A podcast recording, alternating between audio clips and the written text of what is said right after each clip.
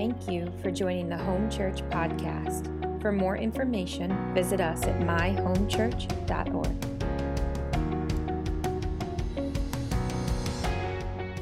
So, for those of you who've been here the last few weeks, we have been discussing uh, um, a sermon series on the Holy Spirit.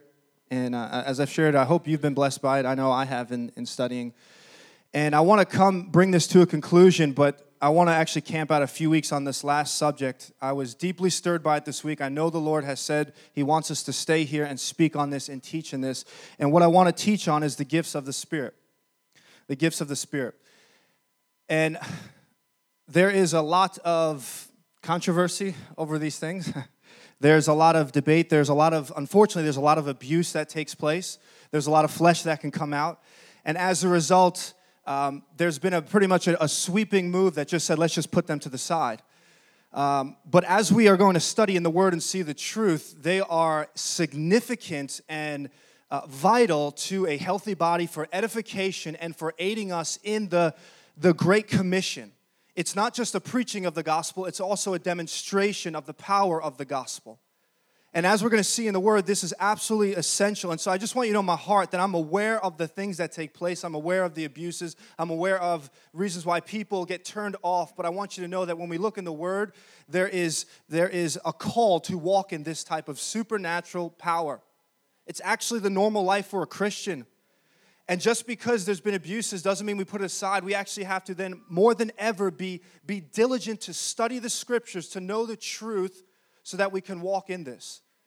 The reality is that when Christ formed the church, he didn't form a church and then give the Holy Spirit as a helper. The Spirit, or I should say, the church was formed by the outpouring of the Spirit. It was at Pentecost where the church started. The manifestations of the Spirit is not a side issue, it's not some secondary thing. It's actually quite significant and incredibly important for our gatherings. I want to we're going to be looking at a scripture in 1 Corinthians chapter 12 verses 1 through 11. You can you can turn there in your Bibles, but I'm going to ask if we can actually first put on the screen 1 Thessalonians chapter 5 verses 19 to 20. And what I want to speak with you today, we're going to do a few weeks here, and I promise you, I believe the Lord has said there's going to be such a shift in our body just by speaking the truth that we're going to see increased activity of God's movement of his spirit in this place both in this body and then actually as you are living on mission every single day. I know there's a lot of confusion over certain gifts and maybe how they flow. We're going to go through all of these things over these next few weeks. We're going to talk about how Paul said the motivation must always be love, or else we're like a, a noisy gong. we're going to go through all of that stuff, and I'm going to do my best to present it right from the Word of God. So it may feel at some points that this is a little bit more heavy on the teaching, but I think we have to because there is so much controversy and so much questions about these things that I don't want you to take it from my word. I want to look in the Bible and the Word of God. Now, let me just read this scripture. Just look on the screen. It's not, uh, I want to share this before we get into our main text. It's in 1 Thessalonians chapter 5, 19 to 20. And this is what Paul says. Paul says, Do not quench the spirit. And how do we do that? He says, Do not treat prophecies with contempt, but test them all. Hold on to what is good, reject every kind of evil. Very important. Paul says, do not quench the spirit, do not stifle the spirit, do not put out the spirit, do not extinguish the spirit. How do you do that? By not allowing the Holy Spirit to manifest himself through the gifts. In particular, he says here prophecy, but we can uh, apply this across the line. You see, there is such a fear that, and this is, I'm just gonna be real, even in myself, there's a fear that if you allow the Holy Spirit to move freely, he's gonna mess everything up. he's going to offend people.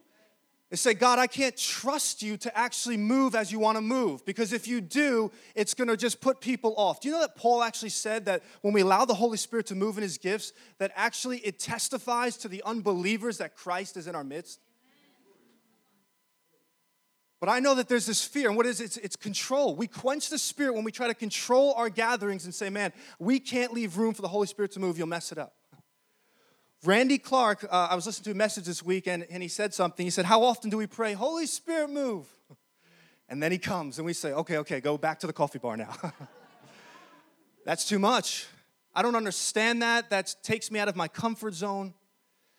And so I want to lead us on a journey of being open to the Spirit. That's what we're going to talk about today openness to the Holy Spirit. Because in that scripture in 1 Thessalonians, what it's really teaching us and what it really implies, and I've experienced this firsthand, is that we would often rather prefer control over renewal.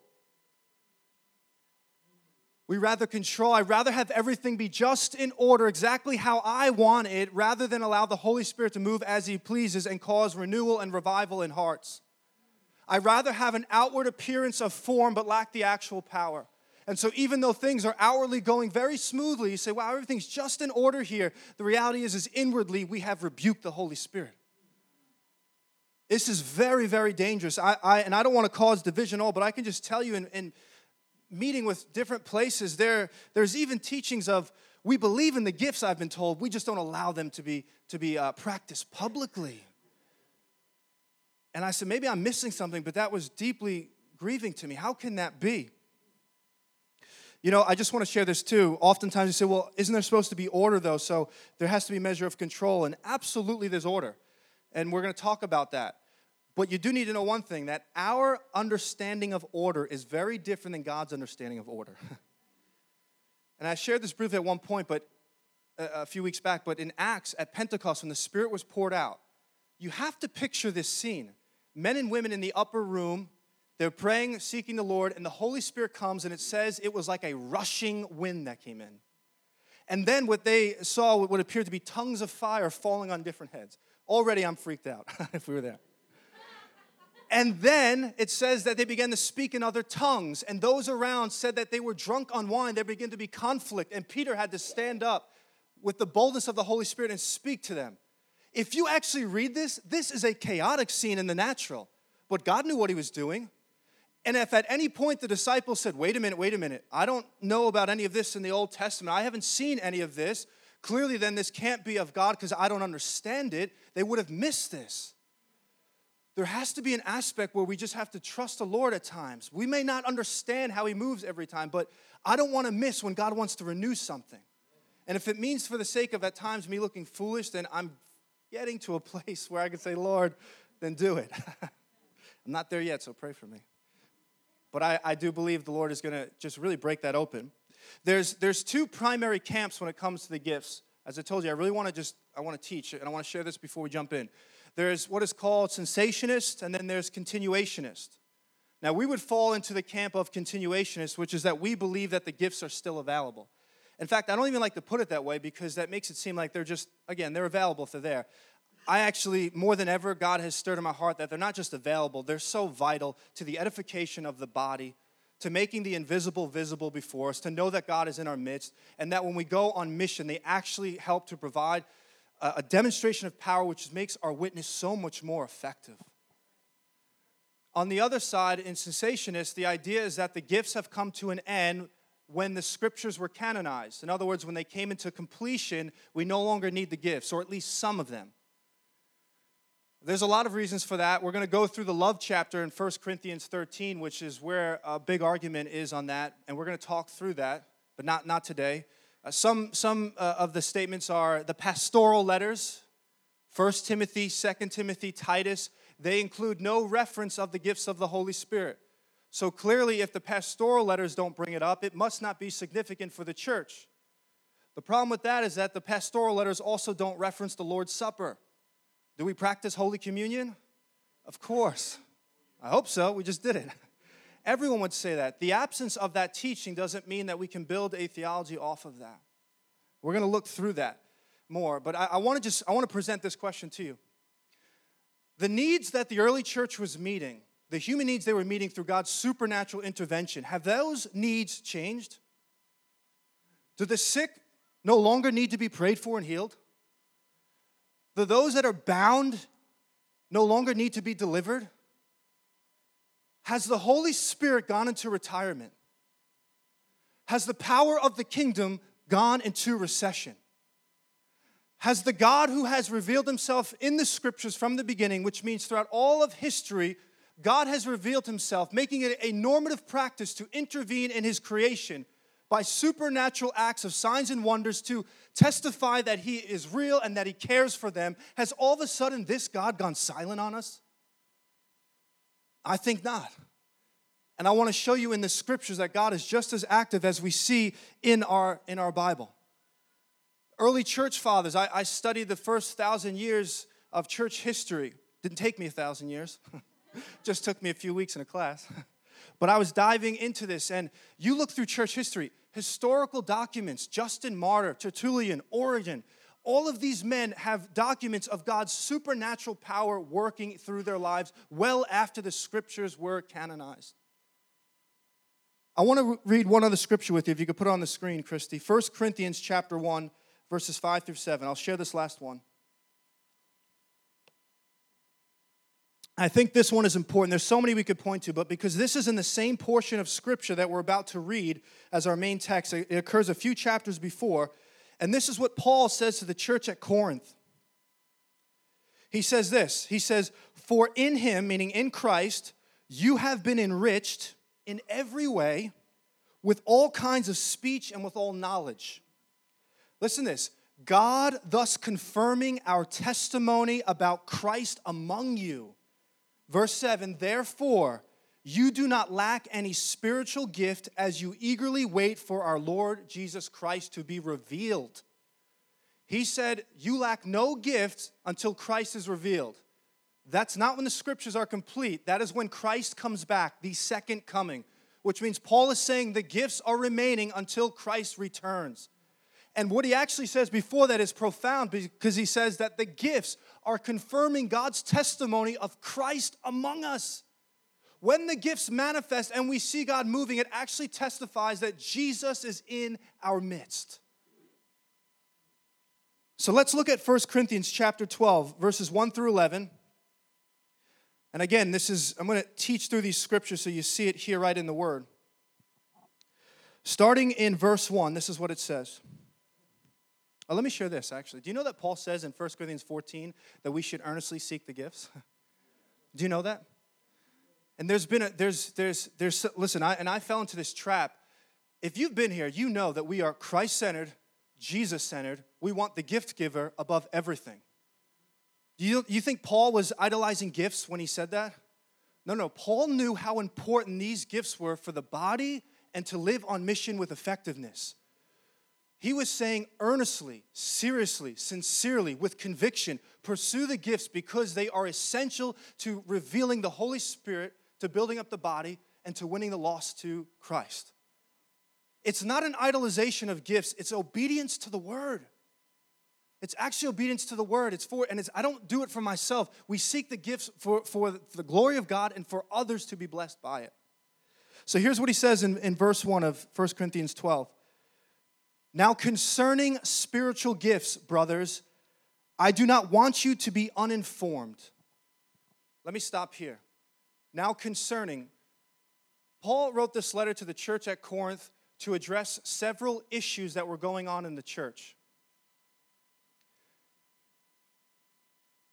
And every time Paul addresses a new issue, he begins with the phrase, now concerning. So now Paul is making a transition into addressing the spiritual gifts. If you want to do your own study, he's about to go through chapter 12, 13, and 14 are going to address this issue of spiritual gifts. And I encourage you over these next few weeks to camp out here and allow God to move you to other scriptures as he leads. And so he says, Now concerning spiritual gifts, brothers, I do not want you to be uninformed. This is important. I've, I, God was speaking to me in this for, for a few reasons. Paul was not saying, I don't want you to be uninformed. In other words, that you, you don't know about the gifts and I want to teach you about them. This was a church that was actually abounding in the gifts. And Paul was saying, I don't want you to be uninformed in that there are issues in this church and there's even issues of how these are operating, but I am so committed because of how important they are to teach you the right thing. But not only that, what it speaks to too is the importance of teaching on the gifts. You see, I think there is such, um, there is such a, a, resistance to the gifts of the Holy Spirit because there is such limited knowledge about them. And because we don't know about them, because no one's willing to teach, because we don't want anyone to get offended or say, well, this is kind of strange or this is different because this is supernatural, we're just going to put this on the side and not even touch on it. That's not Paul's approach. Paul said, There's issues. I don't want you to be uninformed because it's so important that we work through this. That's why we're going through this series. Paul said, I'm, I'm going to teach on these things. Because when we make when we make that case and say, well, we don't really understand it, I don't get it, no one's taught me about these gifts, so we'll just we won't deal with them. What we're really saying is that this is a side issue. It's really not that important. If they happen, they happen, but other than that, it doesn't matter. But the reality is, is that what Paul is saying is that, that this is a very essential matter of the church because it's not just about gifts, it's about God's visitation. You, you have to understand this. This is really important. When you've experienced here, we've had people speak in tongues and someone interpret. Do you understand that what's actually happening, what, what we believe in the scriptures, what it says, is that actually God is visiting us in those moments and speaking to us? Yes, through bro- broken humans, we'll look at that. Yes, through all the stuttering and making mistakes, God speaks. But the reality is, is God is moving and speaking. It's a very important thing. And here's what he says in verse 2 and 3. He says that you know that when you were pagans, you were led astray to mute idols, however, you were led.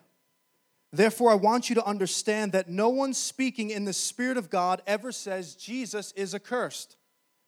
And no one can say Jesus is Lord except in the Holy Spirit. Now, why is this important? Because the church at Corinth, they were Greek Gentiles that came out of pagan worship. And during their worship of pagan gods and temples, there was a lot of manifestations as well, but not of the Spirit of God, of the demonic spirits. And Paul is teaching them as to how you understand one of the ways to know what is real and what is not. And Paul begins to talk about how anyone that flows in the gifts book cannot testify that Christ is Lord, Jesus is Lord, you know something is off. But this is important because, and understandably so, many have avoided the gifts because there has been abuse in this way. And there's a fear that if we allow there to be, there to be an openness, how can we tell if something's counterfeit? Or how can we tell when there's mistakes and failures made? So we rather be closed off to it. Now, let me just say this how many of you have ever heard a pastor preach in the flesh? Some of you like every Sunday. I hope not. I hope not. I hope not. I hope not. No, but listen, but we've all heard that at some point. You know, you've heard someone say, man, that, that's just not sitting right. Now, does that mean that we should put away preaching altogether? Of course not. And just because the gifts at times are used in ways that operate in flesh to glorify self, whatever it may be, does that mean we disregard them completely? Of course not. It would be a tragedy to put off and close ourselves off to the Spirit because of a fear of counterfeit. Basically, what we're doing is we're putting more fear in the counterfeit than we are in God. But I do want to be very clear, though, and I'm just gonna we're just gonna go for it over these next few weeks. And I realize there may be some things that that uh, are challenging, but there are people that are absolutely fakes and false prophets and flow in the demonic rather in, in the name of Christ. You absolutely. But what I'm finding is more than ever now, anyone that actually is trying to pursue what God has put in His scriptures and actually trying to walk in a demonstration of the kingdom of God is automatically grouped into this category of fakes, falses, and at the worst case, they're demonic. And I want you to know something. This is what they did to Jesus. Because the religious spirit wants to control. And when Jesus began to walk around manifesting the Spirit, the true Spirit, as he lived on mission, what did they say? He's a false, he's a blasphemer. And then they finally said, and he operates in the spirit of Beelzebub. They said he's demonic.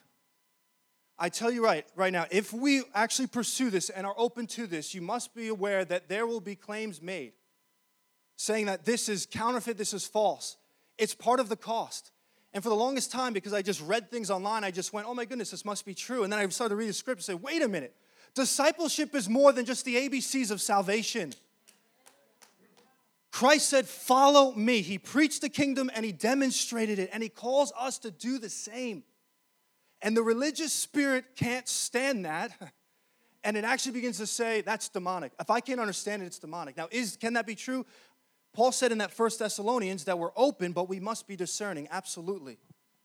But just know right now there's a move that's just claiming anything that flows in the supernatural must be demonic. And I think what's important in this scripture as well in verse 2 and 3 is that many people avoid the gifts.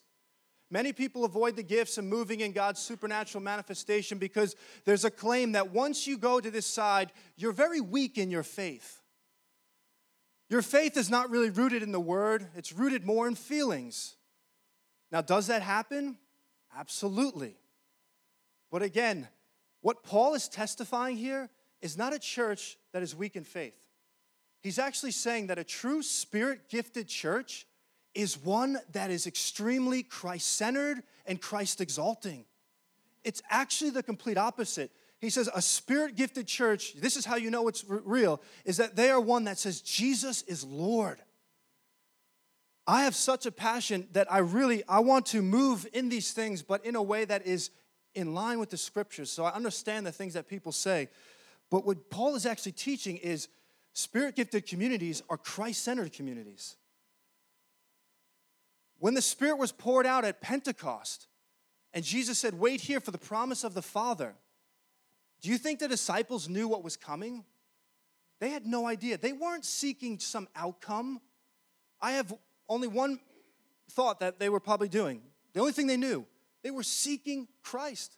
They were worshiping Christ. They were praying to Christ. They were Christ centered. And in this place where a body was so focused on Jesus, we see the greatest outpouring of the Spirit. They weren't weak in faith, they were actually firmly rooted in the gospel and in Jesus. So, verses, let's read verses 4 through 11. We'll finish it here. Now, there are activities of gifts, but the same Spirit. And there are varieties of service, but the same Lord. And there are varieties of activities, but it's the same God who empowers them all in every one. Verse 7 To each is given the manifestation of the Spirit for the common good. For to one is given through the Spirit the utterance of wisdom. He begins to list these nine gifts. And to another the utterance of knowledge, according to the same Spirit. And to another faith by the same Spirit. To another gifts of healing by the one Spirit. To another the working of miracles. To another prophecy. To another the ability to distinguish between spirits. To another various kinds of tongues. To another the interpretation of tongues. And finally, in verse 11, he says, all these are empowered by one and the same Spirit who apportions to each one individually as he wills. Verses 4 through 7 give us three descriptions on the, on, the, on the gifts of the Spirit. And this is what it says. One, it says that they are services, they provide opportunities to minister to one another. The second is that it says that they are activities or operations of God. Now, this is important because what it's saying is when the Holy Spirit manifests himself, whether it's in this body or while you live on mission, is that it's, it's not you, it's in that moment the Holy Spirit comes and imparts something in that moment that affects some type of miracle. In other words, the manifestation of the Spirit are not permanent possessions. They're actually not something that you really are carrying, although you can steward through intimacy and through hunger and through openness, and you can see more of this activity. But really, what happens is God in the moment comes upon you and moves. That's what it's saying, that they're operations of, of God. In fact, verse 7 says, To each is given the manifestation. That's present tense, to each is given, which means it's not a past gift that you have. In the moment, God releases something for the present moment. Now, that should get us excited because that means every time we gather together, we are coming as children saying, How will the Holy Spirit move today? Who will He come through? How will He manifest Himself? We come with awe and excitement for how He's going to do that, which means that this community gathering actually becomes an arena for God to display His wonderful works and activity. I don't know about you, but that gets me excited to know He wants to move in this type of way and reveal Himself. Now, the third thing He says, which is really important, is that they're called manifestations. This is so important because what it means is that essentially the invisible is being made visible. The Holy Spirit manifests Himself and makes Himself real when we allow the gifts to move in our life, whether it's in here or as we are witnessing and sharing the gospel with others outside of here. And so I want to I want to give you an illustration to demonstrate this. So Pastor Crystal, I'm going to ask you to come up. Go ahead. Dina, Rob, if you can unplug that. We're going to shut the lights off for a second. It's going to get a little crazy. If I know how.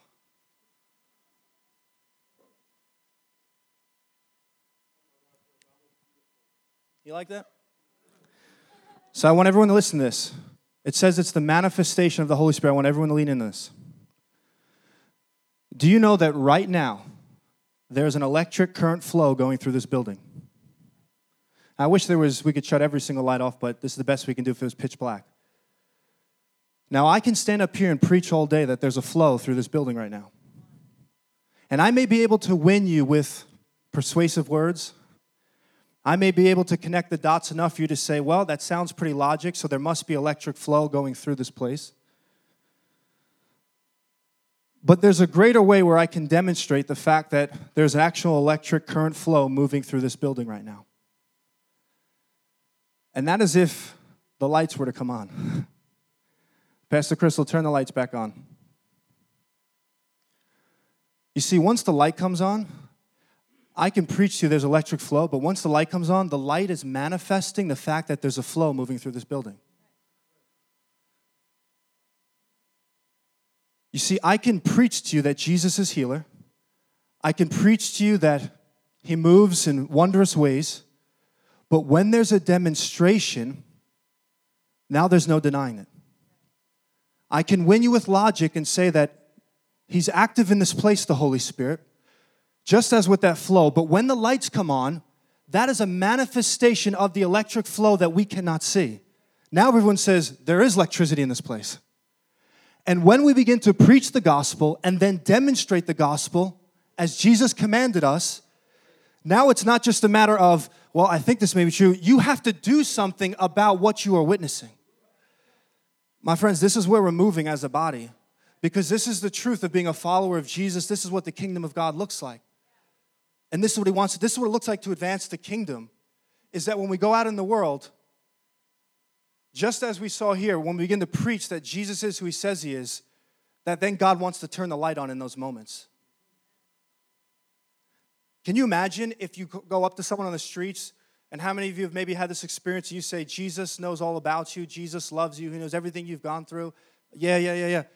And then God gives you a word of knowledge, and you speak something into their life that they said, What in the world? How did you know that I'm going through that? All of a sudden, the light just came on. I preached the current, but now the light just came on. They said, Okay, wait a minute. There's something that I have to do with this. I can run away from this, but the reality is, is now this has confronted me. There was a demonstration of the kingdom now.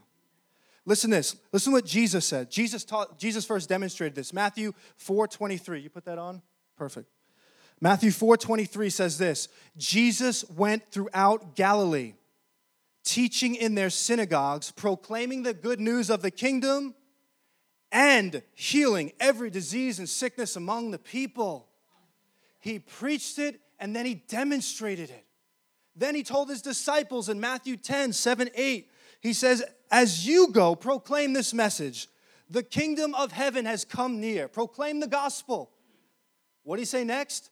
Heal the sick, raise the dead, cleanse those who have leprosy, drive out demons. Freely you have received, freely give. I could go through scripture after scripture after scripture that testify to this reality that the true disciple who's following after Jesus is one who's preaching it and also demonstrating the manifestation of it. And the beauty is, God, God wants to do this. God wants to move in this way and in our body. Do you know that in, in the book of Acts, Peter and John heal a lame man at a temple, right? And after they heal him, it says that Peter, everyone comes around. This man had been, they said, had been uh, uh, sick or, or crippled for 40 years, I believe it says. And so everyone comes around amazed. And it says, when Peter saw the, ca- the crowd, he addressed them. He then began to preach the gospel. The demonstration of the power of God led to a platform for him now to preach the gospel as well. This is why we should not be turned off by the gifts. These, these are essential in Christ's ministry and in the disciples' ministry. This is actually meant to be the normal life for us. And then the religious leaders bring Peter and John before them and they hate the message they're speaking of Christ. But listen to what it says in Acts 4:14.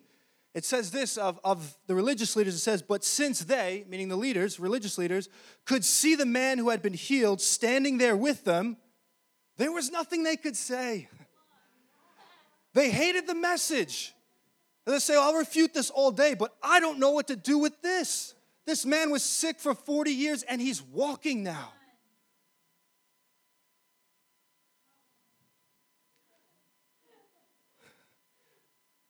You know, there's places around the world in certain countries where there's such opposition to the gospel that um, you, it's really tough to even talk to anyone. And I just read things in uh, the Voice of the Martyrs and whatnot, magazines like this. You find out in Muslim countries, there's just such a resistance that it's hard to even be, begin to proclaim the gospel. But do you know that many Muslims are coming to Christ? and do you know how it's happening? You know that they're having visions and dreams, and that there's a man in white that's appearing to them.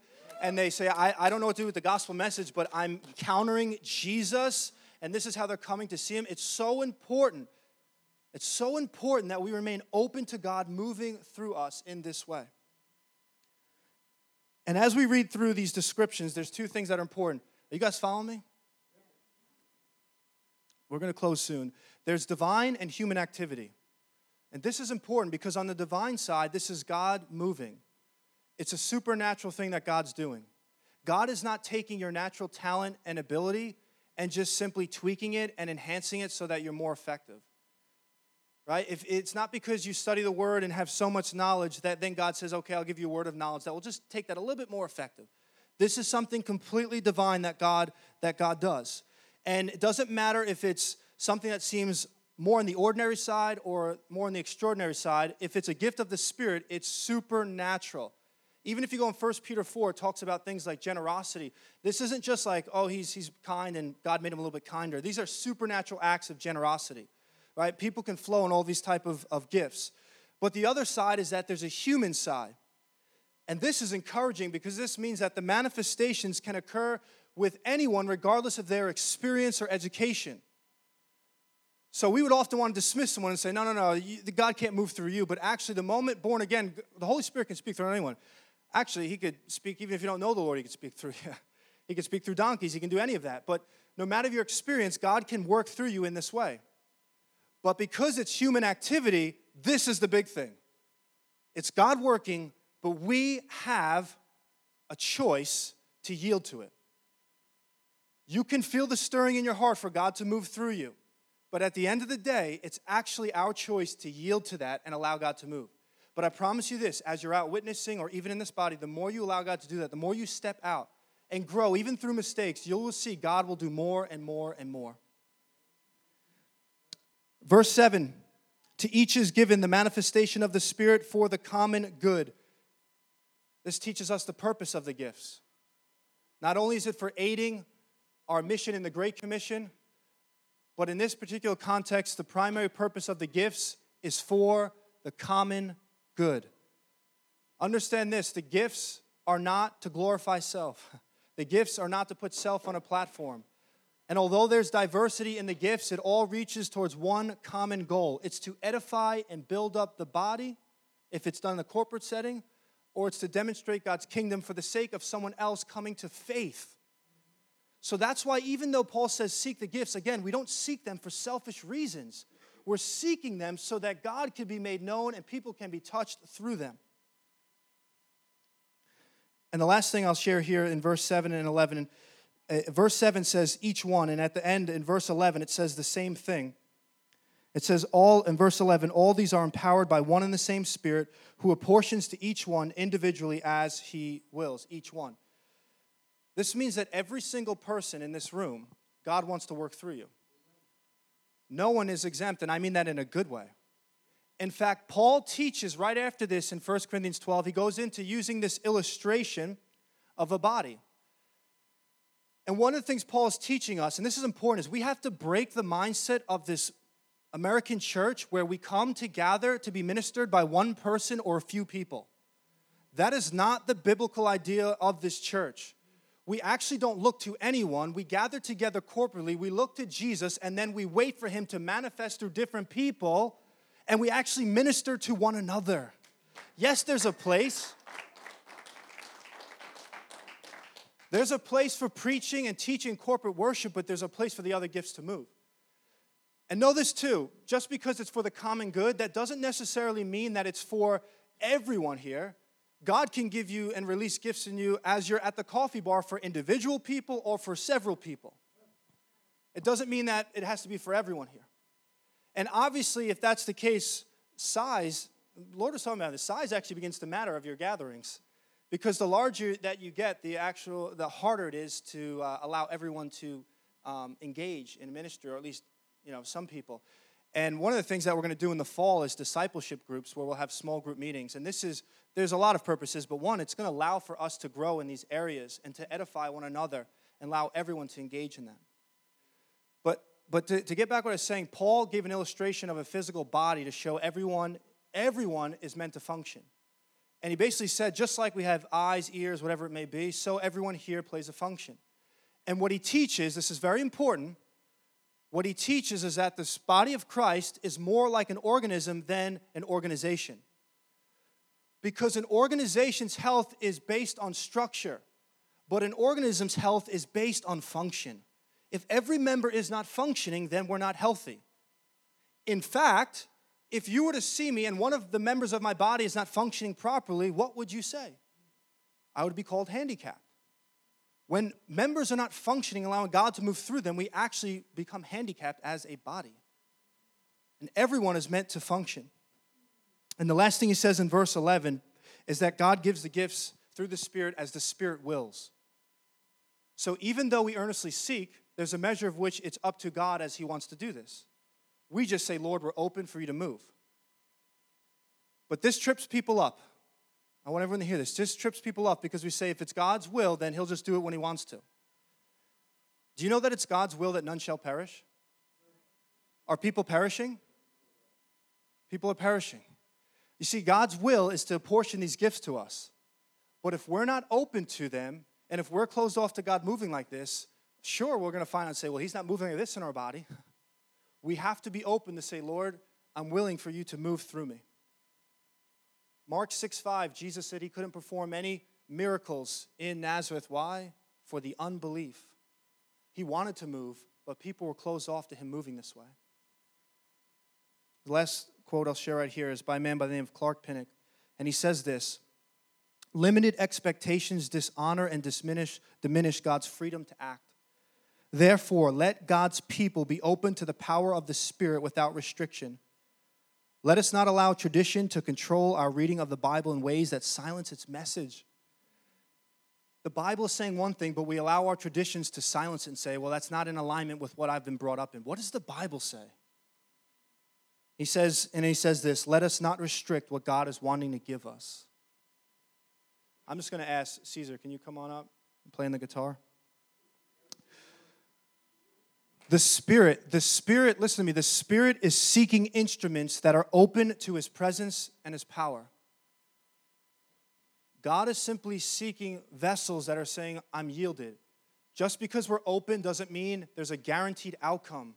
We're just saying, God, however you want to move, whatever you want to do, I'm here, Lord. Over these next few weeks, we're going to unpack the actual gifts. I promise you, I think it's going to be so beneficial as we do this. I think there's going to be so many questions answered, and you're going to see things stir. And I, I pray. Is what I'm going to pray before we leave. I'm going to pray just as a body, and then we'll dismiss. I'm going to pray that there's a stirring in your heart this week to seek the gifts. You may have been told, no, no, you can't do that. No, no. Paul says, seek them. Now you know it's for the benefit of others. And I'm praying, and pray with me this week, that there's a, a shift in our gatherings and in your daily life as you see God moving in supernatural ways. Are you guys following me? Are you guys excited for where we're going? we got to remain open. The Lord, the Lord told me this. We have, we know we've had a few gifts flow in this body. Maybe you've experienced in your own life, and the Lord said, never be satisfied with just some of them. You're meant to flow in all of them. And sometimes we can be satisfied with one or two because there's such a lack in the body right now. But God says all of it's available. That's our heart. That's that's how we that's how we teach here. All of it is available. So I'm going to just ask that you bow your heads with me for a moment.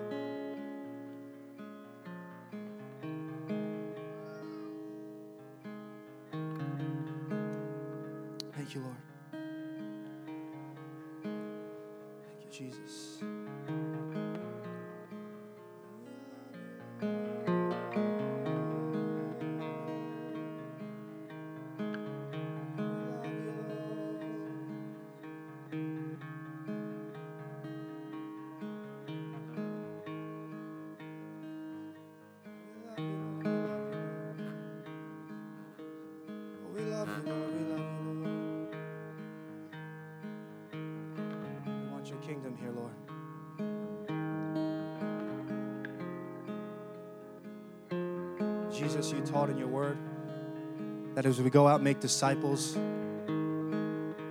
we ought to teach them all that you have commanded us.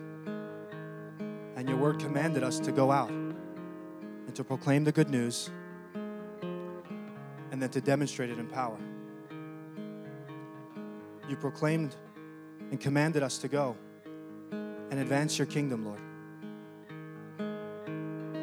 Father, there's people, even in this body, in our community, in our families, that are in need of a demonstration of power. Father, I pray for us as a body. Help us to be open to you, Lord. God, even if it feels like at times we're standing alone, Lord, we look to your scriptures, God. We're not just going off feelings, God. We look to your word, and I sense something rising inside of me. It says, This is the way, son. This is what I've made available for you. Jesus, help us not to follow denominational things. Help us to follow you, Jesus. You said, Follow me. And I pray, Lord, that our hearts would be stirred this week to seek after you in ways we've never have.